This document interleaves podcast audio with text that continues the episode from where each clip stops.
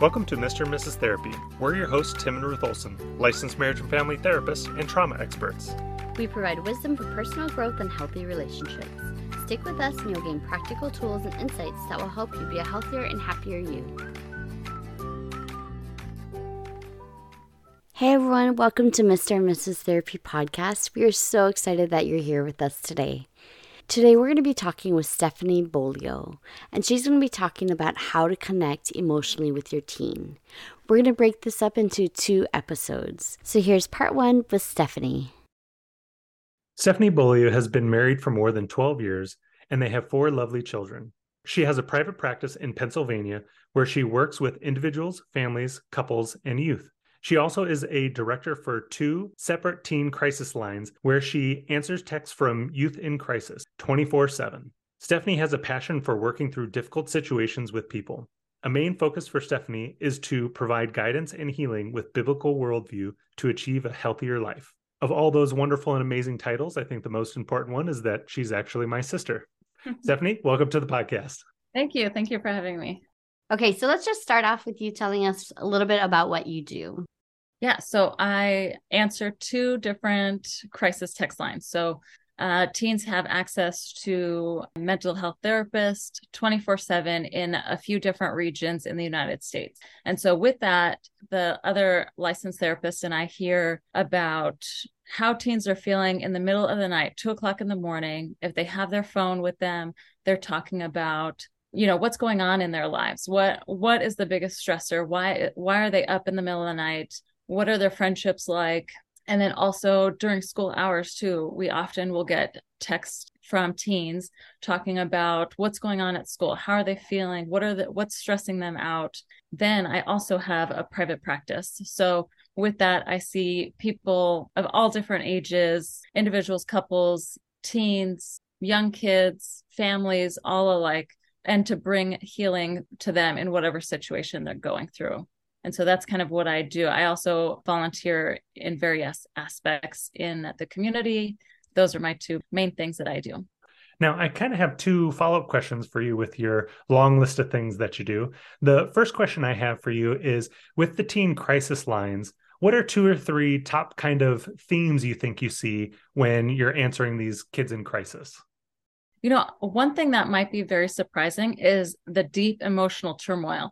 Oftentimes, we hear about students who, if they get their phone taken away, they're in crisis because they're one of the only ones who they feel like a friend who is suicidal or self harming will talk to that they have no other parent to be able to communicate and tell their emotions. So it's almost like these teens are feeling like they need to be a therapist. They don't know how emotionally how to handle that. And so they are in this deep turmoil of how do I handle my life, everything that I'm going through and also be the saving grace for my friend. Mm. And so that that one is a big one where just this intense weight is on their shoulder and they have a really hard time dealing with that as you know as therapists we not only go through schooling to figure out how to keep those boundaries where we have our own lives and then we also have our therapy life where we are taking the weight of others onto our shoulders,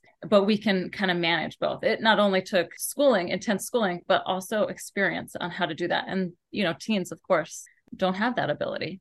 Right. And we have colleagues and other people who can support us along the way. And so it sounds like you're really a big support to them as they feel like they have to then counsel their friends. I think that's such an interesting thing. So, what you're saying is these kids, they're so overburdened with trying to help their friends that they are getting burned out and overwhelmed themselves. Absolutely. Yeah. And where we can come in as parents is connecting with our teens so that one, they feel like if they're having those intense emotions, they have somebody to go to, to listen to, to understand without feeling like they will be yelled at or misunderstood or their emotions will be not valid. And then also, how do you support your teen who is the therapist for another teen? And how do you set those boundaries? And so, when you're talking to one of these teens in crisis who is struggling with this, with the burden of trying to save their friend, what's the advice that you give to them in those hmm. situations? Yeah, excellent. So, oftentimes we will just kind of provide them with coping skills that if they were suicidal or if they were mm. self-harming what we would be telling them but then also we always bring it back to they really need to reach out to a parent or a trusted adult in their life to express these two that they're not walking through this alone but they will have an adult and then two to make sure that they understand that professional help is really needed that the teen who is going through this needs somebody who understands what's really going on. I think it's such a big, heavy, weighty issue. It definitely is too much for a teen to take on on their own. Absolutely. But then they worry that nobody else can help them. But I think just what you're saying, the best that they can do is try to encourage their friend to talk to a parent or to go to therapy themselves. Because if the teen who's talking to you could solve their friend's problem, they would also be able to solve their own and they wouldn't need to be on the crisis line. But the right. problem is now they got their own problems on their plate plus their friends' problems on their plate. And that's a lot. How do you, you know, walk through life with so much on top of you? Most of the times, do the parents know that they're texting you? I would say the parents know that this is a free service that the community is offering, but they might not know that their student is using the line. So I know that you talked about themes that you're seeing as far as the weight that these students are really holding and the responsibility they feel for their friendships and to almost save them or be counselors to them. What are some other emotions and struggles that you think teens are feeling today? I think anxiety is a big one, mm-hmm. having a difficult time dealing with schoolwork and responsibilities and expectations and uh, body image as well. They just kind of bring all of that on and don't really know how to handle it. Oftentimes, it's a quick getaway to look at your phone. If a teen has a phone, they don't really need to sit with their emotion. They can easily find that escape, but then later they're left even more devastated or more intense anxiety because they have just filled the void instead of really sat with the emotion and processed it. Depression same thing. Oftentimes when somebody's feeling sad it's this big depression. Rather than i'm feeling sad today but i'm not depressed. You know there's there is a difference between sadness. We all feel sadness and depression is a little bit different but that feeling like oh if i'm sad then i'm depressed. Label me with depression. I think teens don't really know the difference between those two. So then it almost creates more anxiety too like oh no, I am a teen with depression now because I'm sad.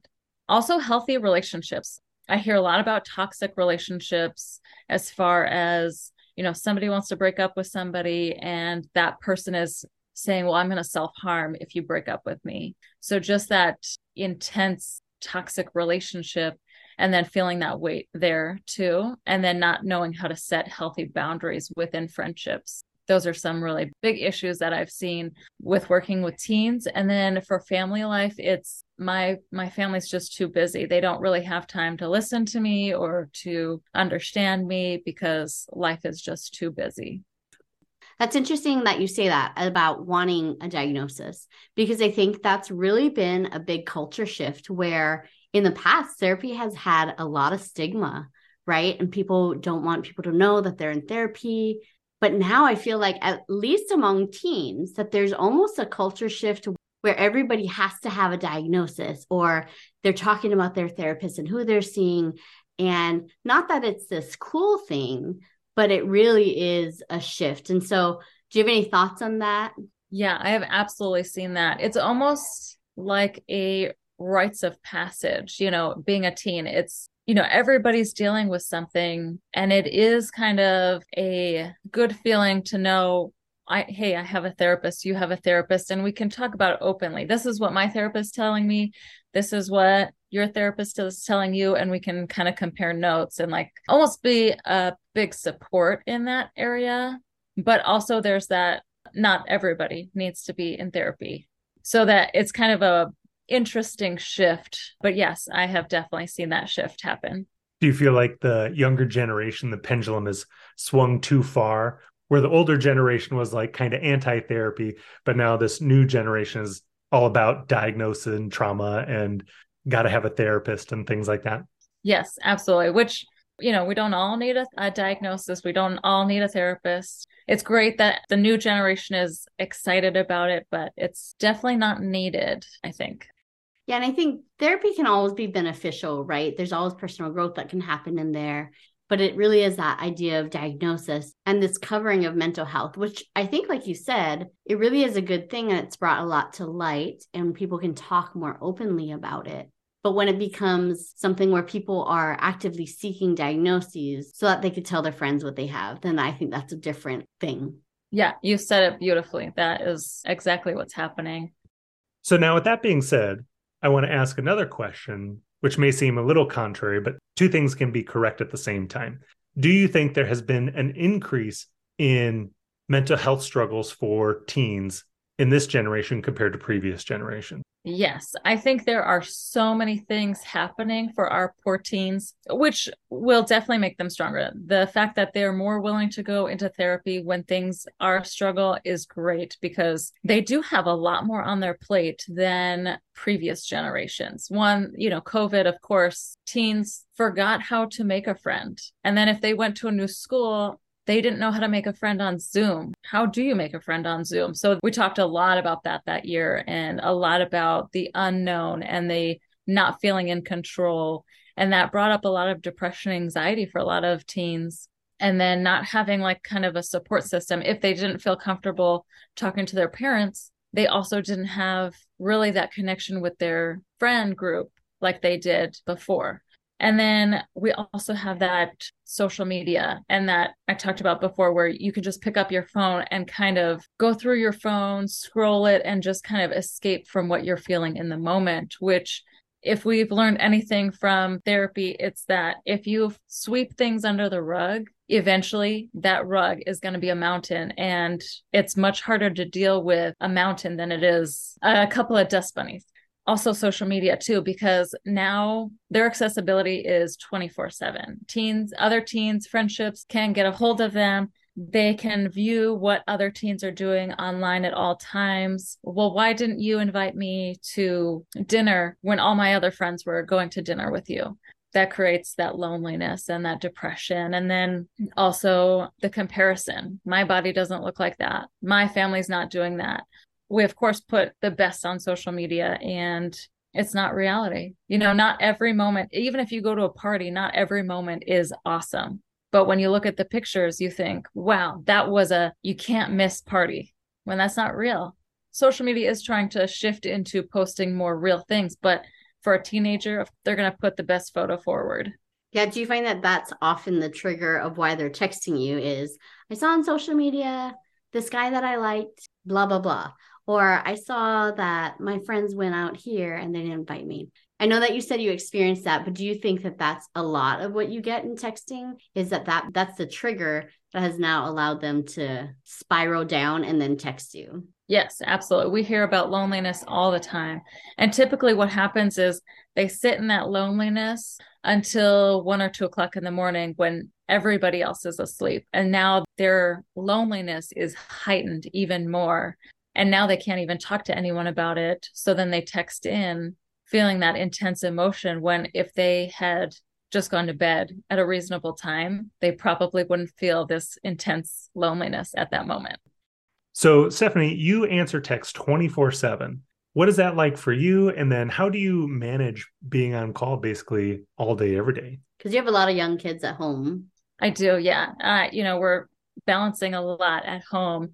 And being available 24 7 for teens is amazing. It's so great to be able to walk through teens' problems with them and come out on the other side with them or give them tools to work through things. But on the flip side, it definitely can be exhausting. If I have texts all day long and then all night long, I'm not getting rest. And so being able to work with amazing therapists to say, hey, I just need an hour or two away from the text line just to regroup and feel like I can focus on something other than everything that, you know, these teens are feeling. You know, they're really intense often.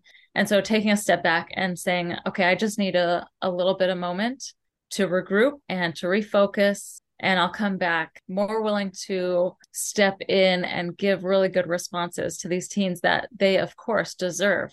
And so I think being able to be aware of when I need my own self care is really important. And then I do have two days that I have off, and those days I am detached from the phone. If you text me during those days, you know, it might be a little bit longer that I will respond to you. And I enjoy that. I enjoy being detached from the phone for a little bit uh, where I'm can just solely focus on my family in the moment. And so I would imagine that the texting kind of ebbs and flows where there's kind of dead times where not so many people are texting, but then there might be kind of surge times. What do you find is some of the most frequent times where you're getting texts at? I would say the most is in the late evening. So around 9, 10, 11 o'clock is the most prevalent. You know, the day is kind of unwinding, their activities are done for the day they've kind of been distracted all day and then they're getting hit with emotion. And that's kind of when that happens. It kind of goes in waves sometimes for late night text so one two three o'clock in the morning sometimes we'll have quite a few texters in those hours and it feels like it's back to back. And then sometimes there'll be a couple of nights where we don't have any late nights. But also every once in a while we'll get quite a few texts before school. They're anxious about what's going to happen in school. They're worried about a friend situation. They're worried about a romantic interest. They're worried about school and finals and tests, and that maybe they didn't study the way that they thought they should have. So, those are some of those big moments is before school in the late evenings. So, seeing teens really struggle with all of this, how do you think parents can connect emotionally to their teen to help them along? The good news is that you don't have to go through the teen years the way the world views teens. You know, we often see that teens are rebellious and that they roll their eyes at their parents and they aren't connected. They're more connected with their friends than they are with their parents. But you don't have to give in to that. You can make these simple steps on connecting with teens your everyday experience and so that they feel like okay my parents have my back and that doesn't mean they're jumping into a situation and saving them, but they're helping walk through the emotion. What is the emotion? Label it. What to do about it? Some coping skills or processing. And then what are the next steps? Some of the main ways is not being discouraged by those harsh tones or I don't knows or eye rolling, but to show respect to your teen. I know that's really hard in the moment when you're not getting that respect. And that doesn't mean that you lessen boundaries or you allow them to slide on rules. It's when you're giving out those rules or the, those consequences, you're doing it respectfully in your own tone as a parent and in your words. If you're not labeling them a name, that's good. You you don't want to disrespect them in that way. Another way is carving out time. You know, if you're so busy you can't sit and talk to your teen, you need to take something off of your plate because you only have teens for five or six years and then they're out of the house. So if even as simple as no electronics in the car, oftentimes teens like to have earbuds in and listen to music or podcasts or whatever. If you can say no electronics in the car, that is a great time to dive into a deep conversation. And you won't have a deep conversation every single car ride, but it does take seven to eight minutes to enter into a deep conversation. And typically you're in the car for maybe 10, 15 minutes. And if you have multiple kids, you can, you know, transition the next person into the hot seat being the shotgun where you you have that time with them and then the next kid, you know, gets to go into the hot seat. And just allowing yourself to kind of carve into that time of being available to your kids. I've had a friend who does a journal back and forth with her daughter where her daughter doesn't feel comfortable saying something face to face, but she'll write it in a journal and she'll leave it on her mom's bed. And her mom will have the ability to kind of pause, not react, but respond appropriately to what is being said. And she'll write it in the journal and then she'll leave it on her bed. And then that's just the starting point because then the mom can bring it up and say, Hey, you know, let's talk a little bit more about this. And we can have that face to face conversation. My neighbor walks with her teen son every night. They take their dog out. If you pass them, you're hearing they're nonstop talking about things. She has carved out that time for just them. And that is such a special way. Even putting away laundry.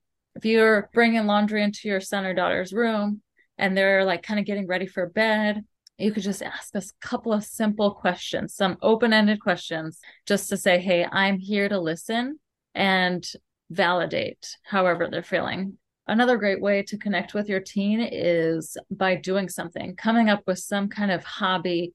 And I know often parents are like, the only hobby my teen has is on their phone.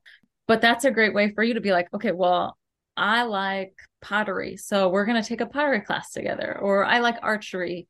Or I like board games. Let's do this together. Let's do some kind of hobby. Because I've noticed that teens are more willing to, well, just kids in general, I think, are more willing to talk about things that are serious if you're actively doing something, if their hands are moving and you're not like face to face. Often, even in therapy, if I have a teen, I might not sit in front of them just staring at them, but we might play a game or we might draw or color. And then their focus is down versus thinking about how I am perceiving them. And then building your kids up in affirmations. Tim and Ruth, you do this you ours at night. And I've told my clients about it, you know, especially with my teen clients. Sometimes they parents will put a little very short note about what they appreciate about them in the morning every day. And I have seen transformation in amazing ways when parents give affirmations to their kids because so often we are so quick, just as people in general, to take in all the negative. But when we're getting an affirmation every single day, that lightens their load, that makes them brighter, that makes them start to believe that there's some positive thing inside of them. And and with those affirmations i would warn that if you are giving an affirmation because i've often heard parents say well i give affirmations but it's normally in like a consequence. If you're saying an affirmation and you're saying but that's not good. You have just destroyed those affirmations. You might as well have not even said them because they only hear the but and then the negative the thing that they're not doing adequately so you're saying make sure when you're doing the affirmations, it's exclusively an affirmation, no buts included. Correct. Yes. You need to make that set apart. You are this no, matter what you do. You are this kind of person. It's truly amazing to see how positive words can transform people. Gosh, that was so so was much amazing intentional parenting right there, where you just talked about, you know, because those opportunities can come and go so quickly. Like, hey, let's get in the car, hurry up, let's go to school or go to dance, wherever we're gonna go. And we miss that opportunity that oh this is a chance to connect with my kid. But i think another thing in that realm is making sure that you're being respectful with how you talk about your children not just how you talk to them right but how you talk about them to other people. And i hear this so often in parenting. And it's not just teenagers even at the ages that we have our children at right? That so often we hear oh my teen only plays video games or he's so disrespectful or he always rolls his eyes. And even if you're not talking to them, they're hearing this because I think oftentimes kids don't want to come home because of the environment, but also how they're treated, right? They're judged, they're yelled at, they're picked on. Maybe they're given affirmations, but the best kind of compliment that Tim can get is if I'm talking to someone else about him and somehow that leaks back to him, like, oh, your wife was saying this about you. Or if somebody else tells someone something great about him, because that person isn't saying it to gain favor from Tim. They're truly being honest about it. When we can talk highly about our kids, even if they're in earshot, that's really great. But even making it a point when they're not there to have that same respect for them. Oh, I totally agree with what you're saying there, Ruth. I think sometimes parents will use talking to their spouse or to their friends in front of their kids as a way to passive aggressively chastise their child. They're wanting their child to hear them talking badly about them hoping that it will cause them to hear that and then change their behavior.